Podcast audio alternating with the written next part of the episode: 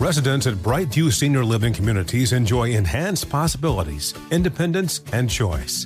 Brightview Dulles Corner in Herndon and Brightview, Great Falls offer vibrant senior independent living, assisted living, and memory care services through various daily programs and cultural events. Chef prepared meals, safety and security, transportation, resort style amenities, and high quality care. Everything you need is here.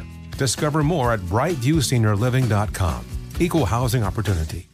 Does money stress you out? Let Facet flip your financial chaos into clarity. Finding Facet immediately put us at ease. Facet's innovative approach to financial planning ensures your money works as hard as you do, enabling members to experience the joys of having your finances in order. And that makes us Facet for life now, I guess. Visit facet.com, F A C E T.com to learn more. This ad is sponsored by Facet. Facet Wealth is an SEC registered investment advisor. This is not an offer to buy or sell securities, nor is it investment, legal, or tax advice. These testimonials are from current Facet members who are not compensated. All opinions are their own and not a guarantee of a similar outcome. Okay, quick math. The less your business spends on operations, on multiple systems, on delivering your product or service, the more margin you have and the more money you keep. Obvious. But with higher expenses on materials, employees, distribution, and borrowing, everything costs more. So to reduce costs and headaches, smart businesses are graduating to NetSuite by Oracle. NetSuite is the number one cloud financial system, bringing accounting, financial management, inventory, HR into one platform with one source of truth. With NetSuite, you reduce IT costs because NetSuite lives in the cloud with no hardware required, accessed from anywhere. You cut the cost of maintaining multiple systems because you've got one unified business management suite. And you're improving efficiency by bringing all your major business processes into one platform, slashing manual tasks and errors. Over 37,000 companies have already made the move. So do the math. See how you'll profit with NetSuite. Now through April 15th, NetSuite is offering a one-of-a-kind flexible financing program. Head to netsuite.com slash stereo right now. netsuite.com slash stereo. netsuite.com slash stereo.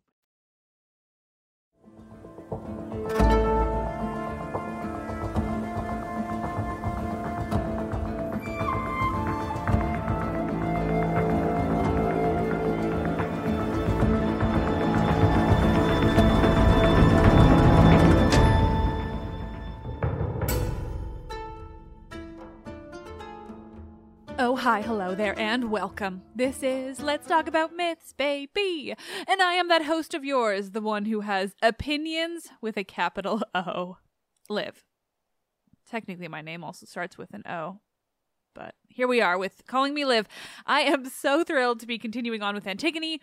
It really it is such a fascinating play. Though I think personally, like a huge part of what's making it so fascinating for me is when I consider how it has been treated in our current world.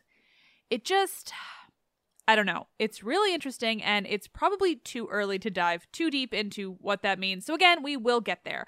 But man, does that part fascinate me. But uh, we're really not that far or not far enough into the play for any of this, so I will not take up any more time with an introduction. Let's just remind you all where we were when we left off last week. The two princes, or really kings of Thebes, Eteocles and Polynices, they were killed. Brother killed by brother in a war waged by Polynices due to the actions of his brother. I personally don't think either one of them is more to blame than the other. It's all a tragic mess that could have been avoided. What couldn't be avoided is the tragedy that came beforehand. Their father is also their half brother because their father is Oedipus, who inadvertently fell in love with and married his own mother, Jocasta. It was not ideal. And in Sophocles' version, by this point, both their parents are dead. The only two remaining members of the Theban royal family are the two sisters, Antigone and Ismene. Their uncle Creon has taken over Thebes after their brothers' deaths, and he's decreed that because Polynices waged the war against his homeland of Thebes, he is not allowed to be buried. Instead, his body is being intentionally left to rot and be eaten by animals. Meanwhile, Antigone broke Creon's laws and buried her brother, or started to. She's trying to give him a proper chance in the underworld. She mourned him, too, another thing that wasn't allowed. Creon caught her and chose to also blame Ismene, though Antigone won't give her credit, because Ismene refused to help when Antigone asked her in the first place. It's a whole mess of drama, of familial horror stories, but at this point, Antigone and her sister seem like they're going to both be put to death for this. Oh, and we learned that Antigone was set to marry Creon's own son, her cousin Haemon. And that, friends and nerds, is where we last left off in Sophocles' play, Antigone.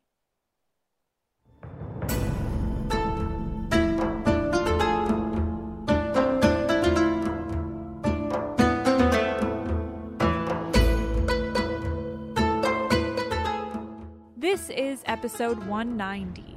Everything is eclipsed by the shape of destiny. Sophocles' Antigone, Part 3.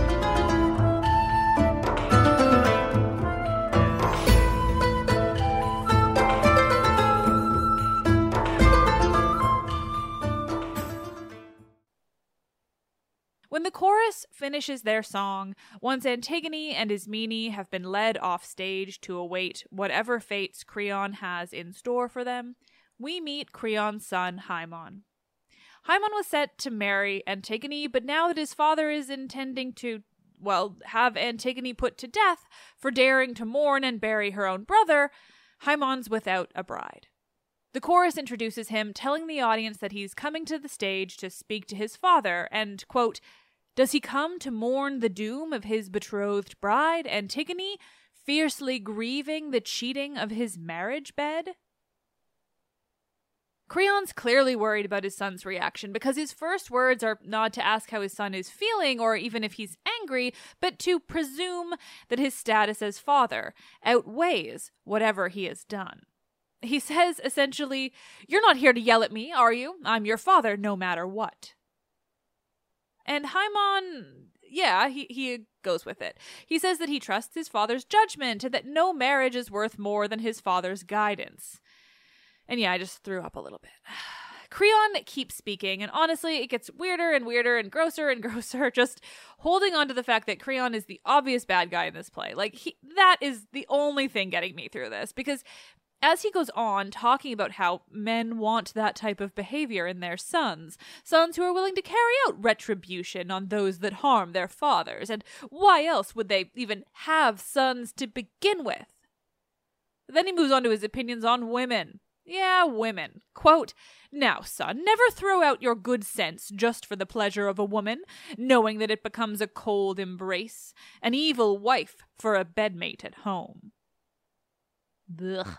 And he goes on and on. And I have to quote more because I just have to. Now he's directly speaking about Antigone, the, the woman who is set to marry Haemon, and we're to presume that he had some kind of affection for, and who literally just mourned her own dead brother. About her, Creon tells his son, quote, Spit her out as an enemy. Let that girl go to Hades to marry someone. Creon then devolves into speaking of how he still intends to kill Antigone for what she's done. He even makes reference to Zeus, quote, Let her sing about her Zeus, god of kindred blood. He's pretty openly falling apart here, somehow both aware and unaware that he is going to anger the gods with this decision, that he's going to anger Zeus himself, and that maybe he already has.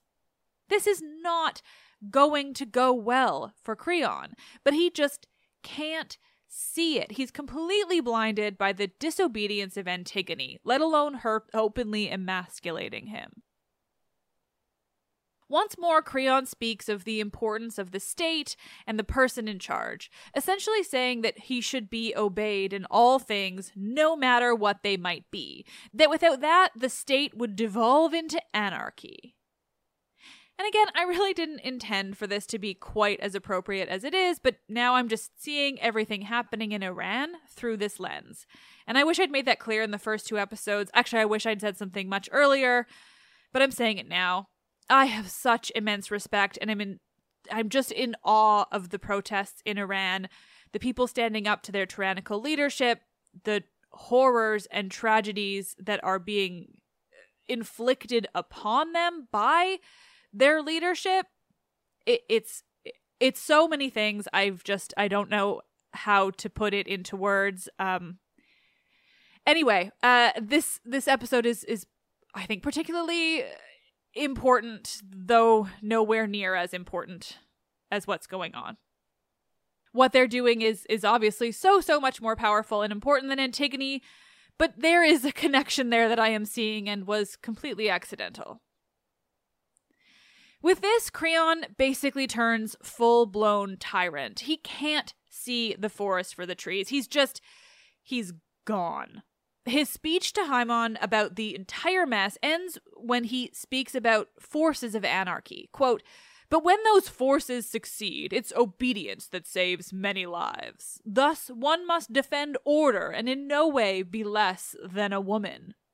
Better felled by a man, if need be, than called weaker than a woman. Ugh. And again, Creon's the bad guy. The message here is he is bad and Antigone is good. I think it's obvious, but I'm going to drill it home. With these words said, Haimon speaks to his father. He's very measured, beginning with praise of his father and detailing just how much he respects Creon and his actions. But, he explains, he's also been looking out for his father and listening to the words of the people, how the broader people of Thebes view Creon and Antigone and what's going on between them. In this case, he explains, the people of the city are sympathetic towards her and her actions. I know you don't want to hear it, Dad, Haimon basically says, but the city is on her side. Quote, but I can hear things under darkness, how the city weeps for this girl, of all women most undeserving to perish most evilly for the most noble deeds. Sorry, all I uh, all I can think now as I read this script is what's happening in Iran. If you don't know what I'm talking about, uh, you should, and you should look it up. I, I'm not going to be the one to speak enough on it, but okay, okay. He does. He speaks to Creon beautifully, appealing to his father and explaining the situation without really making a judgment himself. There's a lot of talk about just how much he loves his father, how much he respects him, how much he has his own interests at heart. I'm doing this for you, he's explaining. I- am trying to help you by explaining how the city is viewing the situation, how they're viewing you as a result. He explains that any man who thinks that his decisions alone are perfect is missing something, is a blank slate. It takes seeing things from the other points of view, taking in other people's opinions and thoughts on these matters. That is what makes a good leader and good decisions. He says, quote, When a man in power keeps taut his ship's rigging and yields not a bit, he overturns the ship and navigates upside down. Haimon wants his father to listen to reason, to take in the views of others before it's too late. Creon kind of listens. Not as much as we'd hope, but he's taking in Haimon's words at least a little bit. They turn to a back and forth, my favorite word, a stichomythia, where they debate the situation. Are you saying I should respect a rebel? Creon asks, and Haimon notes that he's not suggesting they respect anyone evil. But is not what she did evil? Creon notes. Not in the eyes of the people of Thebes, Haimon tells him. Creon is having trouble. He's holding on to his power so tightly that he just he can't see anything else. Am I not the one in power? He's asking. And Haimon says, quote, The public is not the same as one man. Which is just that's a great line. They discuss, doesn't a ruler own the state? Perhaps if it was entirely deserted, Haimon suggests they're talking power, how absolute power can't hold, how people need a say in what happens around them, what happens in their homes and in their city.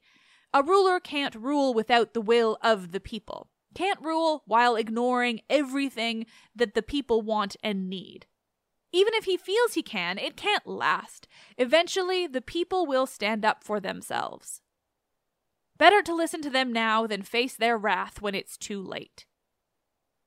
Of course, what Creon hears is simply that his son is siding with Antigone. Or as Creon says, quote, he, it seems, allies with the woman.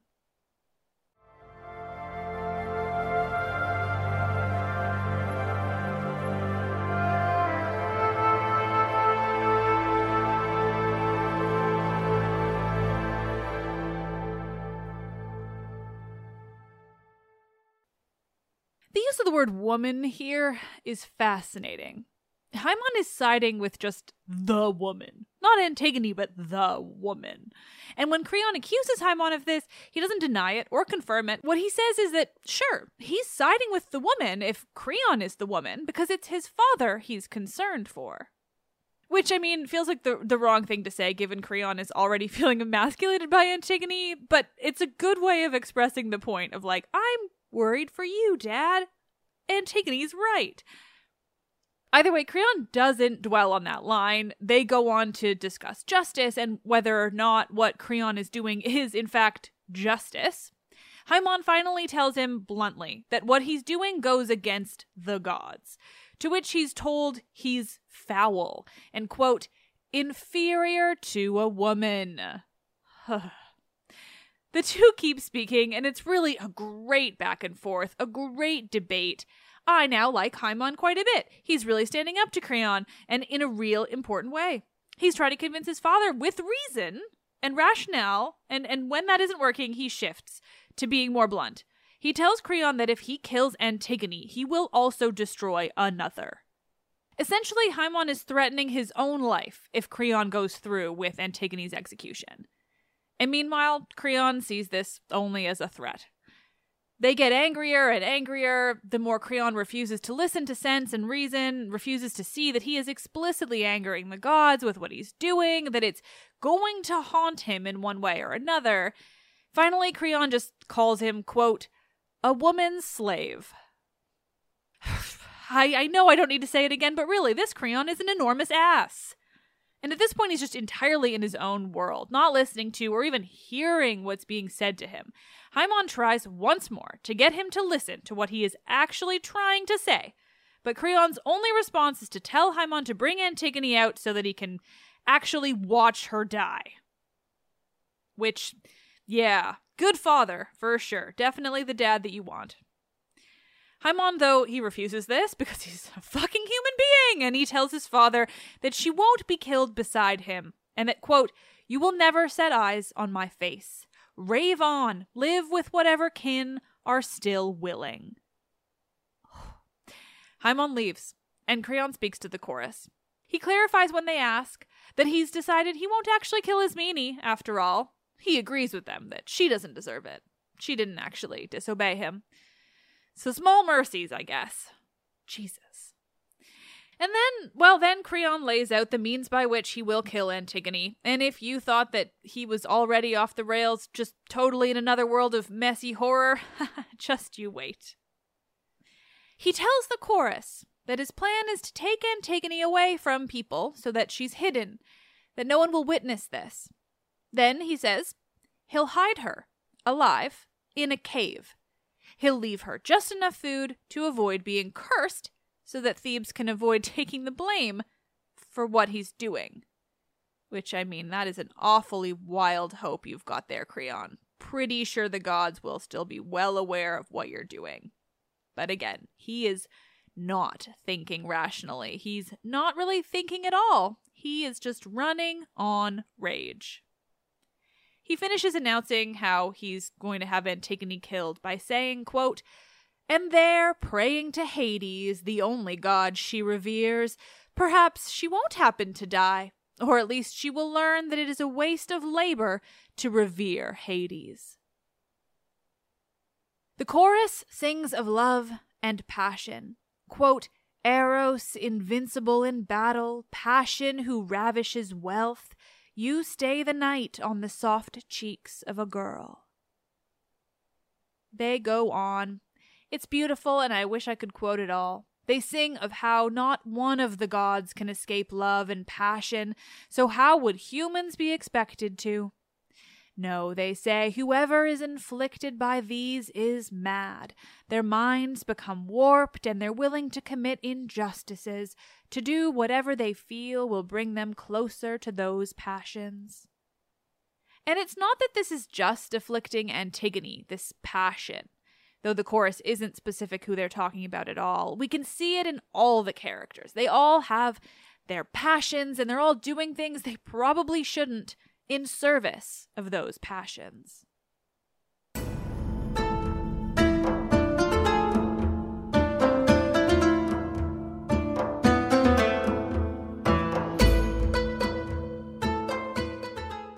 Residents at Brightview Senior Living Communities enjoy enhanced possibilities, independence, and choice. Brightview Dulles Corner in Herndon and Brightview, Great Falls offer vibrant senior independent living, assisted living, and memory care services through various daily programs and cultural events. Chef prepared meals, safety and security, transportation, resort style amenities, and high quality care. Everything you need is here. Discover more at brightviewseniorliving.com. Equal housing opportunity.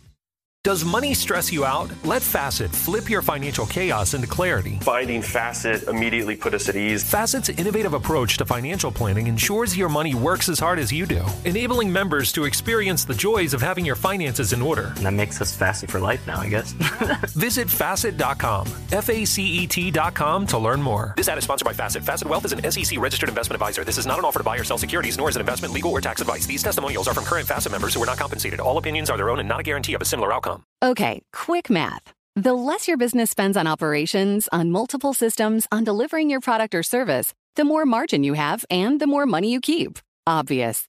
But with higher expenses on materials, employees, distribution, and borrowing, everything costs more. So to reduce costs and headaches, smart businesses are graduating to NetSuite by Oracle. NetSuite is the number one cloud financial system, bringing accounting, financial management, inventory, HR into one platform with one source of truth. With NetSuite, you reduce IT costs because NetSuite lives in the cloud with no hardware required, accessed from anywhere. You cut the cost of maintaining multiple systems because you've got one unified business management suite. And you're improving efficiency by bringing all your major business processes into one platform, slashing manual tasks and errors. Over 37,000 companies have already made the move. So do the math. See how you'll profit with NetSuite. Now through April 15th, NetSuite is offering a one-of-a-kind flexible financing program. Head to netsuite.com slash stereo right now. netsuite.com slash stereo. netsuite.com slash stereo.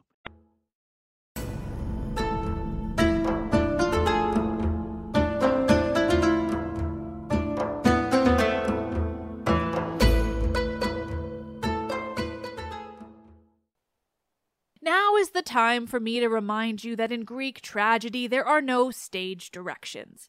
Or rather, they didn't record the stage directions that they might have used, and thus we have no idea what the ancient directions were. It adds a level of fascination and frustration that I imagine modern actors and directors develop a real love hate relationship with, let alone the translators.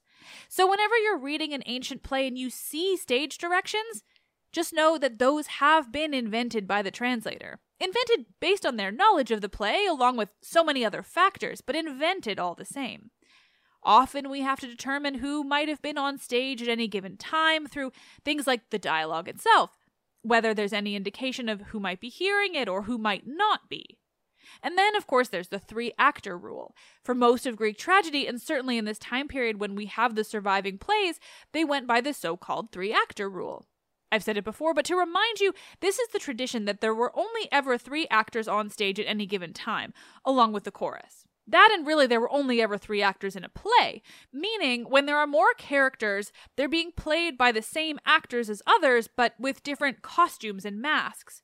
Because also they wore masks throughout, it was easier to swap roles convincingly and just the visual. It also allows us to theorize which actors might have played which roles, who might they have doubled for, and it allows us to better theorize which characters might have been on stage at any given time, and to come up with then theoretical stage directions based on that. It is the best. I remind you all of this because it seems up for debate whether or not Creon remains on stage with the chorus. Most of the translations I'm looking at suggest he's left the stage, leaving the chorus to remain there alone, but the main translation I'm using, the Diane Rayor, yes, a woman, ha, interestingly, she suggests that he might leave, or he might just sit on the throne at the back of the stage, in which case he's presumably witnessing everything that's about to happen. Because once the chorus has sung of love and passion and how those emotions control the person experiencing them, how they overtake their decision making and convince them to do things they wouldn't normally do, then Antigone returns to the stage. And the chorus is emotional. The leader of the chorus speaks when he sees Antigone and is he's immediately explains that he's close to tears at the sight of her, that he can no longer hold back as he sees Antigone heading towards the cave where she will meet her fate. A fate they're explicitly tying to marriage, too. Like she's going to both marry Haemon and die there simultaneously. Antigone speaks to the chorus, describing what she sees, how she's looking on Thebes for the last time, looking at the sun for the last time, how this case is special in that Hades is guiding her to the shores of the river Acheron, the river of the underworld, even while she's still alive. Quote, no share of wedding hymns, no wedding song sung for me at my marriage. Instead, I will wed death. So there it is. It isn't Haemon she's going to marry while she dies, but death itself. The chorus tries to reassure her, reminding her why she's going to die, on her terms, for doing something she believed in. In reply, Antigone speaks of Niobe, the daughter of Tantalus, who died high on a mountain turned to stone, which is now covered with ivy. Quote, just like her, a god puts me to rest. But the chorus reminds Antigone that Niobe was born of a god, but that she is immortal and was always doomed to die, though it's nice to see godliness in oneself after death. Antigone takes this as them mocking her, mocking her pain and her death, even while she's still alive and, and heading to her doom. I'm sort of torn on Antigone here. I know ultimately that she is a strong character, she has strong morals, and she's sticking with them even if it means her death. She's standing up to power. That might not be the decision everyone would make, or even an objectively good decision, but she's doing it herself and with full knowledge of the consequences. Or rather, she already has. But she really does also play the martyr dramatizes her decision to the nth degree. Like, yes, her fate is horrific, but she's already made clear that she's making this choice, that she sees it coming. But now that it's actually waiting for her, she wants everyone around her to pity her and treat her like she is doing what she's doing. Quote, Miserable, and with no home among the living or the dead, I am not alive, nor have I died. The chorus's reply to this line is so good that so you're getting another quote. Pressing on to the limits of daring, child, you crashed hard against the high throne of justice. You are paying for trouble from your father. Love that they still get a jab about Oedipus. It always comes back to Oedipus, doesn't it? To which Antigone herself starts speaking about not only her father and the painful history that's tied to him, but of his marriage to her mother, too, and well, to his own mother. She speaks about their incestuous relationship, how she was born straight into that misery, how now she's returning to them, quote, cursed and unwed. Then, well, then she addresses Oedipus as her brother, which, like, he is, in addition to being her father. She speaks of him as her brother, how he had an ill fated marriage, and how, in his death, he's now killing her. They go back and forth and like this for a little longer, the chorus reminding Antigone that she made this choice, that she chose to go against those in power to explicitly deny Creon's orders, knowing full well what would happen to her, and Antigone continues to speak about how it's affecting her. There's no talk of Polynices now. It's all about how she is being treated, how she will have no wedding, how there is going to be no one lamenting her, no family left, that no one will cry over her, none of her family will publicly grieve for her. She's kind of leaving Ismene in the dust. And then Creon returns. And well, the first thing he says is that no one will ever stop crying, lamenting, speaking of their fate, provided it buys them time. Essentially, he wants Antigone's death sentence sped up, thinks she's trying to delay it by speaking of her fate and what's in store for her. So he asks that she be taken now, quickly, and, quote, when you have enclosed her, as I said, in the vaulted tomb, abandon her alone, deserted, whether she wishes to die or to live entombed in such a shelter. Because remember, Antigone's death sentence is to be walled alive inside a cave, with just enough food for Creon to believe he's allowed her to remain living if she so chooses, and for no one to be sure when she actually dies. What a kindness he's paying her. With this announcement by Creon that she's to be taken to her fate Immediately, Antigone begins a speech. Antigone speaks of where she's going now, calling it both an eternal crypt and her bridal chamber. She says she's now going towards her family since most of them are dead, though she explicitly refers to herself as the one most wronged in death. The quote, worst off by far. To which I say, Do you remember your own mother, Antigone? To suggest that she has it the worst, rather than a woman who married a man she loved, had four children in a loving marriage, only to learn that she'd actually married her son that she thought was long, long dead, like Antigone, girl, get some perspective. Regardless, she continues. She makes some interesting claims about why she did what she did. She did it because Polynices, her brother, couldn't be replaced since both their parents are dead. She says that in other cases, if some family member of hers could be replaced, then she wouldn't have risked everything to bury them. It's odd, and maybe I'm missing what makes it reasonable to say that or, or meaningful, but it certainly is odd. She says that if her husband had died, she could marry again. If a child of hers had died, she could have another. But she can never have another brother. Then she continues to lament her own position, her own fate, how she'll die, never having been married, never having had children. Instead, she's been deserted by all her loved ones. And again I say, Antigone, Ismene tried with you. She tried so hard, and you turned her away. Then she turns to what laws she's broken, what divine laws. And there, well, there she's right. She did not break a divine law, and surely the gods would side with her if and when they're given the chance. But it doesn't matter now. Creon's the one who made the laws, and he's the one who will enforce them. Before she leaves the stage, being led to her ultimate fate, Antigone says, quote, Behold, leaders of Thebes, the only woman left in the royal line, see what I suffer from such men because I acted with reverence. I suppose here she's addressing Ismene along with the leaders of Thebes, but it seems like she could also be suggesting that she's the last woman of the line. And I don't know, that she doesn't name her sister at all here just irks me. Ismene just does not seem to matter at all to Antigone, even when she's all that's left and had offered to be with her sister until the very end.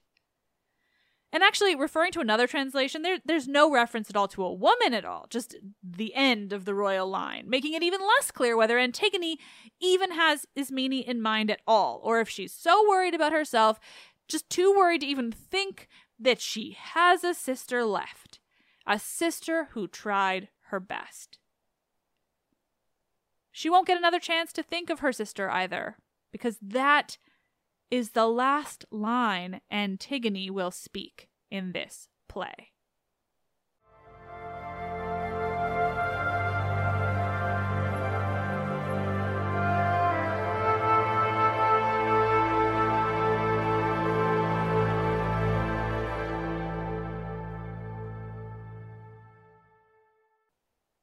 With Antigone having spoken her last line, with her now gone from the stage entirely, the chorus sings.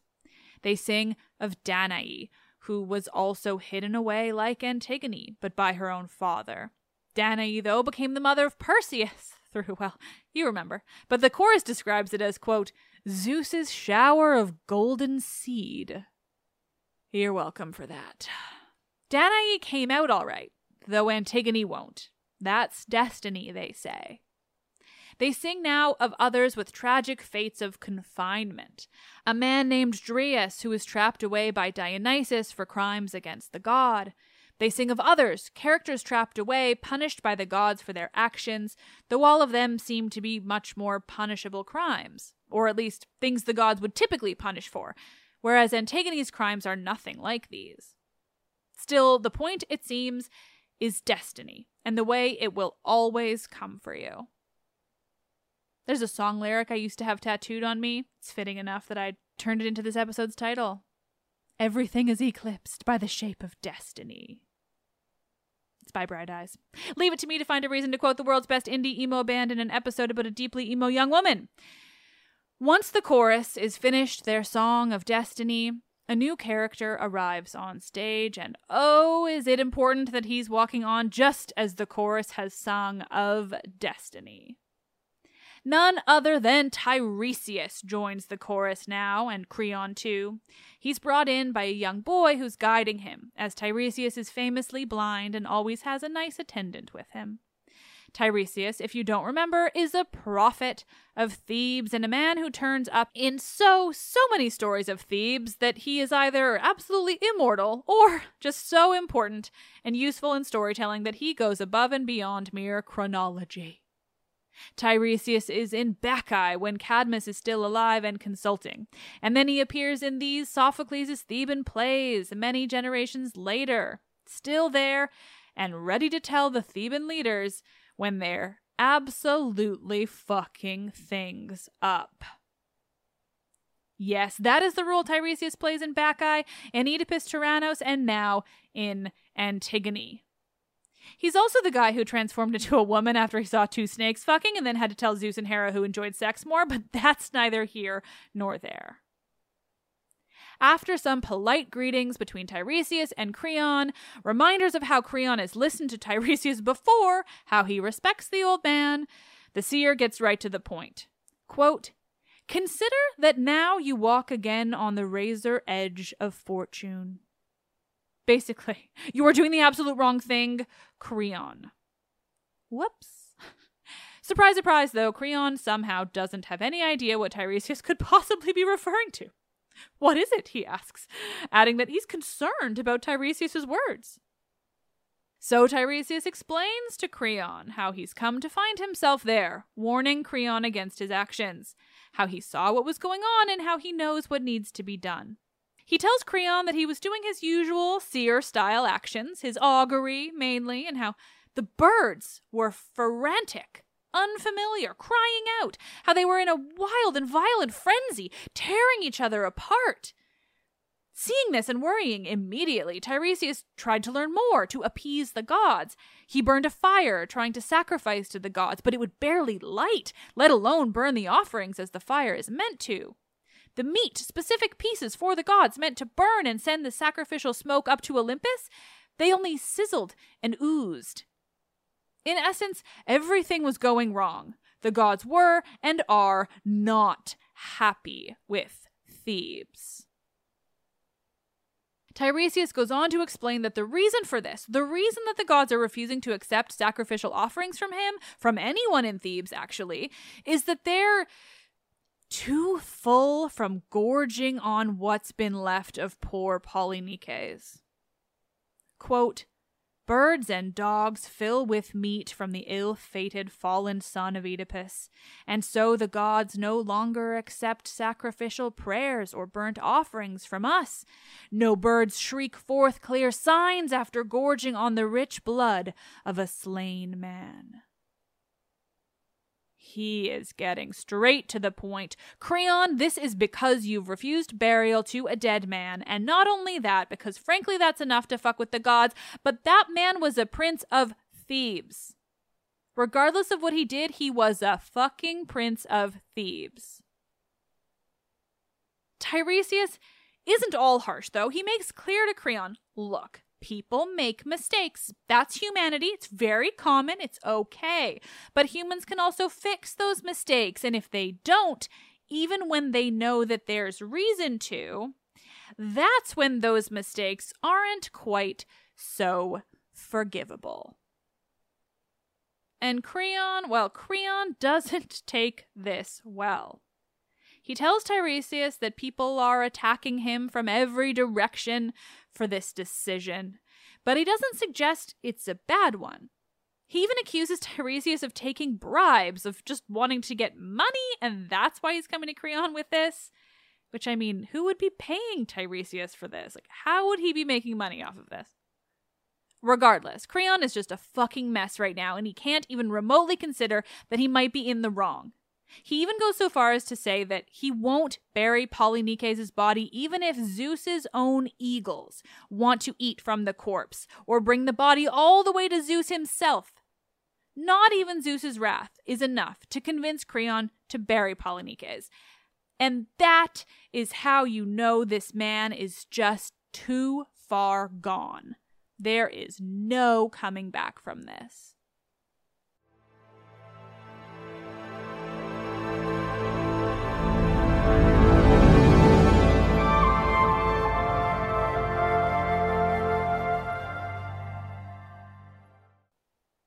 Oh, nerds, nerds, nerds. Things are not looking good for Creon or Antigone, I guess. This is a Greek tragedy after all, and not one written by Euripides.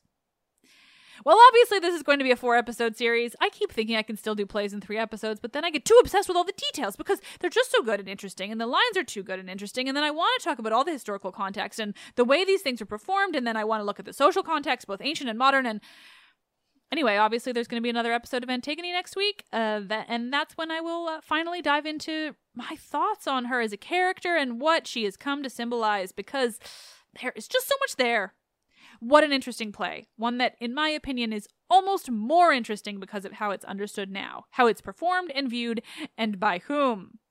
Because from what I've seen in my realm of this world, there is an awful lot of men who like to pat themselves on the back for their respective women just because they love Antigone, and I just.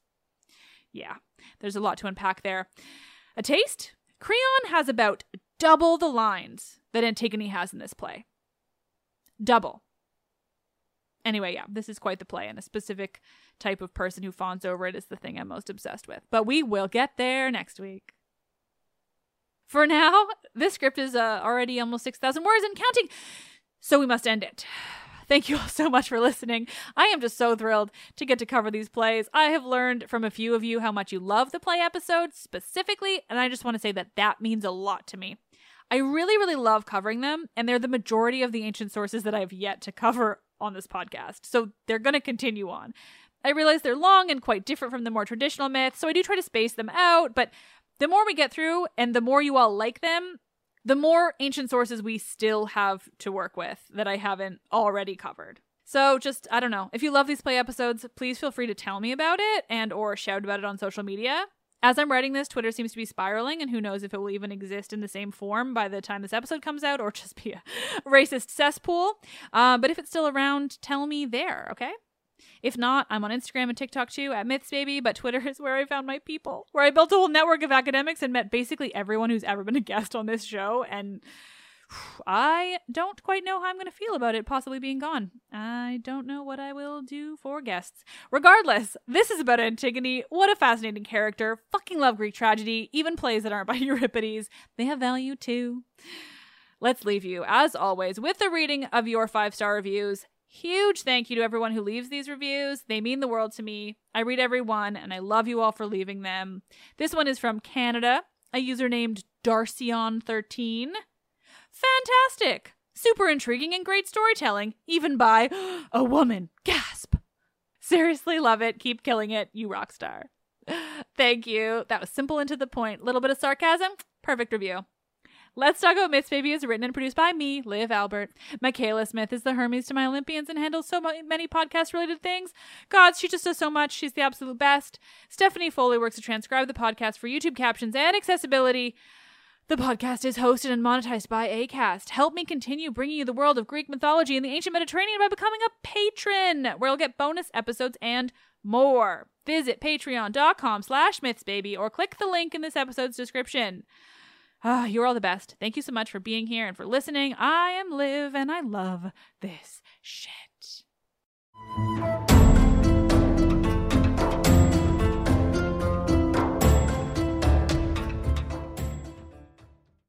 Residents at Brightview Senior Living Communities enjoy enhanced possibilities, independence, and choice. Brightview Dulles Corner in Herndon and Brightview, Great Falls offer vibrant senior independent living, assisted living, and memory care services through various daily programs and cultural events. Chef prepared meals, safety and security, transportation, resort style amenities, and high quality care. Everything you need is here. Discover more at brightviewseniorliving.com. Equal housing opportunity. Does money stress you out? Let Facet flip your financial chaos into clarity. Finding Facet immediately put us at ease. Facet's innovative approach to financial planning ensures your money works as hard as you do, enabling members to experience the joys of having your finances in order. And that makes us Facet for life now, I guess. Visit facet.com, F A C E T.com to learn more. This ad is sponsored by Facet. Facet Wealth is an SEC registered investment advisor. This is not an offer to buy or sell securities, nor is it investment, legal, or tax advice. These testimonials are from current Facet members who are not compensated. All opinions are their own and not a guarantee of a similar outcome. Okay, quick math. The less your business spends on operations, on multiple systems, on delivering your product or service, the more margin you have and the more money you keep. Obvious. But with higher expenses on materials, employees, distribution, and borrowing, everything costs more. So to reduce costs and headaches, smart businesses are graduating to NetSuite by Oracle. NetSuite is the number one cloud financial system, bringing accounting, financial management, inventory, HR into one platform with one source of truth. With NetSuite, you reduce IT costs because NetSuite lives in the cloud with no hardware required, accessed from anywhere. You cut the cost of maintaining multiple systems because you've got one unified business management suite. And you're improving efficiency by bringing all your major business processes into one platform, slashing manual tasks and errors. Over 37,000 companies have already made the move. So do the math. See how you'll profit with NetSuite. Now through April 15th, NetSuite is offering a one-of-a-kind flexible financing program. Head to netsuite.com slash stereo right now. netsuite.com slash stereo. netsuite.com slash stereo.